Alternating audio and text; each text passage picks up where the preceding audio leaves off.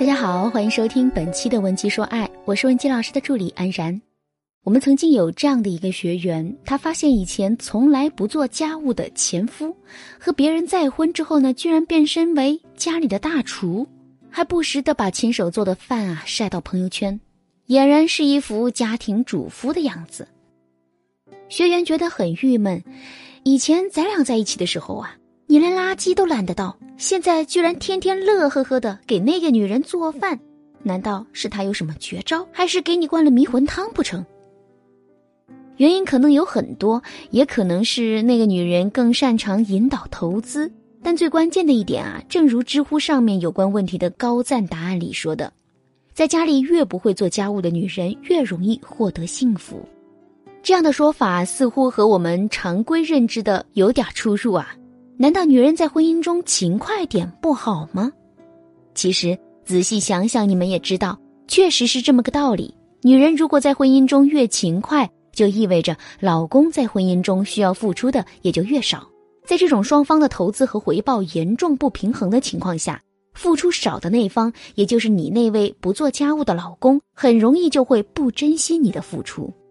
人们都希望婚姻能够是夫妻二人携手共同经营爱情和生活的关系，但在现实生活中，女人总是像万能的老妈子一样，兼顾着家庭、工作、教育、赡养等等各种义务，而且呀，也像打不死的小强，什么事儿都往自己身上扛。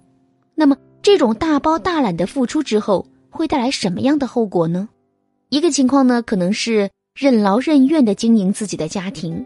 到最后，除了别人夸自己温柔贤惠、持家有道之外，没有得到老公的爱，也没能享受到女人该有的幸福。另一种情况呢，可能就是自己长期付出，心里呢一直不平衡，想得到老公更多的关心和爱，却总是得不到满足。有这样心态的女人，在平时做家务的时候啊，抱怨几句也还是小事。夸张的就会三天两头和老公吵，最后吵到感情破裂，就像现在的很多家庭一样。你会发现，父母经常吵架，其实啊，很可能就是因为这个原因。吵架吵得多了，老公就觉得你没有以前温柔了，你变了，你现在变成一个怨妇了。而你呢，为这个家庭付出了那么多，最后还得不到理解，满肚子委屈，没有办法发泄，所以呢。在婚姻中，我们就不需要这么勤快，要有技巧的偷懒来引导对方为家庭更多的付出。那么，怎么去偷懒和引导呢？接下来我就来跟大家详细说一说。第一，不要不顾一切的展示自己的贤惠。男人爱你不是因为你手有多巧，做家务有多利索，他爱你爱的是你能给他带来的最独特又最美好的情感体验。虽然说在家庭中展示出自己的生活品质和能力，能够给自己加分，但是加分太多就会变成你自己的人设。一旦你不堪重负，打破了人设，你做过的所有努力都会付诸东流。所以你在恋爱初期去见家长的时候呢，或者是婚后和他共同生活，都不要把你的所有生活能力都展现出来。你可以留下那么三两个最擅长的闪光点，然后专注的做这几个点的事情就可以了。比如说，你做饭做得好，就不要把买菜、洗菜、切菜、炒菜、刷锅、洗碗全包了。你可以说自己不会买菜，分不清买什么菜会更新鲜，怎样货比三家会得到更好的选择。怎么做呢？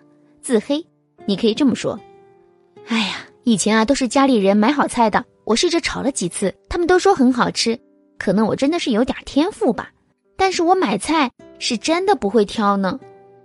然后你再故意买几次既不新鲜又贵，做出来又不好吃的菜，然后说：“哦，我果然是不会买菜啊，买的菜做出来的饭都不好吃了。”重复几次，相信以你的厨艺啊，为了以后继续吃好吃的菜，他会慢慢的接过买菜的任务。同理，洗碗也是。试着隔三差五摔一次碗筷，或者是在盘子外面遗留一些小小的污渍，或者是每次洗碗之后啊，都故意不清理台面，并且假装央求他来帮忙。几次重复之后，洗碗整理这些工作呢，也就会变成他的一个习惯。第二，不要埋头家务，把重心放在生活上。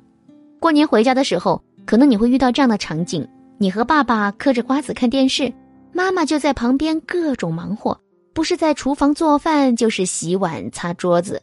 你让妈妈过来看电视，她就说：“你们先看，我把这个地拖完吧。”就连到了晚上，你们都洗漱完了，妈妈还要先把你的脏衣服分类扔进洗衣机里洗好，才去洗澡洗漱。在贤惠的背后，我们也听到一些男人抱怨，说自己的老婆只知道做家务，都不多陪陪他。你想啊，本来男人上了一天班了，已经很累很疲惫，回到家看到热腾腾的饭菜，看到你在家等他，这么温馨的画面，让他感动到情绪刚上来。刚想要抱着你说几句贴心话，你就转身把筷子塞到他手里，说：“老公，你先吃，我去厨房看看汤好了没。”这不是很煞风景吗？把他本来想流露出来的爱意啊，都给生生的憋回去了。你说你这么埋头苦干，为了什么呢？既不能更好的交流，又不能让他更懂得你对他的爱，做的太多，放弃了和他培养感情的时机，岂不是得不偿失了？第三点就是要把对方也带入到家务中来。有时候男人不做家务，并不是一开始就是这样的。要知道，新婚燕尔的时候，他也沉浸在和你拥有新家的欢喜，他也想尽心尽力的和你经营好一个家。这个时候，其实是他为家庭付出意愿最强的时候。可是你的做法把他慢慢的推远了。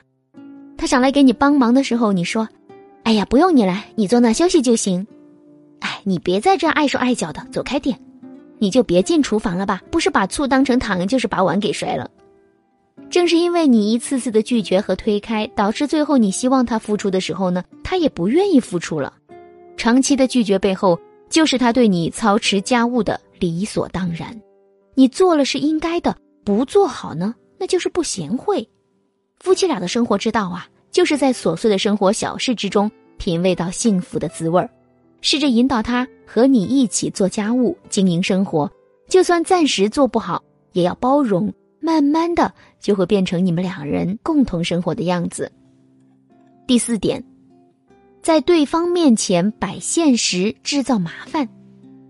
在引导对方分担家务的时候，你也可以使点小心机，给他制造一点麻烦。不仅能够调情、制造生活情趣，也能让他切身体会到做家务活有多么的不容易。像是之前网上的热评说，生了宝宝之后，我先叫孩子叫爸爸，老公一开始呢还很开心，后来呀晚上孩子一哭闹就叫爸爸，我就推推他说儿子找你了，快去。他终于也感受到了养孩子是多么的不容易，这就是很典型的一个引导分担的案例。那么我们在平时现实生活中呢，也可以来采取一些类似的技巧，在引导男人做家务的时候，给他制造麻烦。比如说，引导男人去洗衣服的时候，故意把容易掉色的衣服和容易脱丝的衣服混在正常衣服里面，全部扔给他，然后提一句要分类洗，转身去忙别的。男人嘛，左耳进右耳出，直接一扔就洗了，最后会发现洗出来的东西啊，乱七八糟的。到那个时候呢，你也别生气，就让他给你重新买被他洗坏的衣服，然后在他面前正确演示你平时是怎么把衣服分类洗，洗完之后怎么合理的晾晒，干了之后又是怎么的熨整齐，该叠的叠，该挂的挂，这样的流程啊，一两次下来，在钱包的刺激和你的贤惠对比下，他就会明白，仅仅是洗衣服这么一件小事，你也花费了那么多的心思，由此可见，你为这个家付出了多少心血呀。其实啊，在婚姻里，柴米油盐、公婆孩子这些琐事啊，总是需要有人去打理的。妻子适当的放手，才能给丈夫留出施展的空间，也能更好的建立平等的相处模式。好了，今天的内容就到这里啦。吻姬说爱，让你的爱得偿所愿。